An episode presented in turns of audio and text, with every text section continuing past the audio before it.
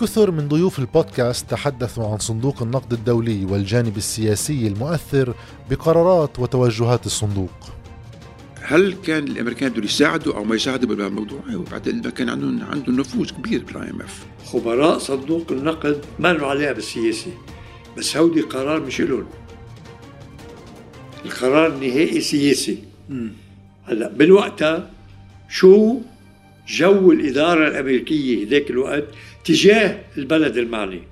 أنت حظك هل هذا الضغط الخارجي آه، والاستعجال بصياغة هذه الخطة هو آه، من خاصة من الفرنسيين آه، بريء؟ على مستوى الدياغنوستيك والتحليل والتفصيل والنمذجي state of the art يعني قاطعين هلا وين المأساة؟ يعني بيعرفوا. إيه المأساة هي بس توصل إلى التوصيات. لأنه التوصيات عادة عم تؤخذ انطلاقا من ما هو عليه الوضع السياسي القائم.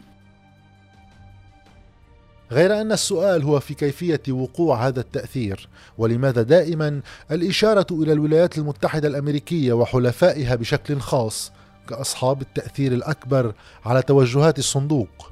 اليوم هناك 189 دولة عضوة في صندوق النقد الدولي وشروط العضوية مشاركة هذه الدول في رأس مال الصندوق. وبذلك ليس لكل دولة عضو في الصندوق صوت واحد بالتساوي عند التصويت في داخله. بل قوة الدولة الانتخابية يحددها حجم مشاركتها في رأس مال الصندوق. ومن هنا تبرز القدرة على التأثير في داخله. فلنلقي نظرة إلى نسب تصويت 17 دولة مختلفة في الصندوق لفهم المشهد بشكل أوضح. من هذه الأرقام ممكن تسجيل ملاحظات عدة توصل الصورة مثل أن حصة اليابان من التصويت أكبر من حصة الصين أو أن حصة دولة كإيطاليا أكبر من حصة روسيا أو أن لألمانيا وحدها قوة انتخابية أكبر من قوة روسيا والهند مجتمعتين.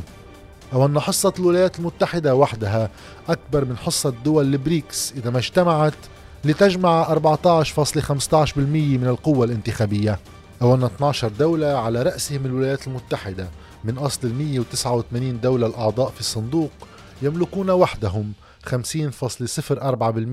من مجمل الأصوات. أما الذي يسأل عن حجم القوة الانتخابية للبنان في الصندوق فالجواب 0.15%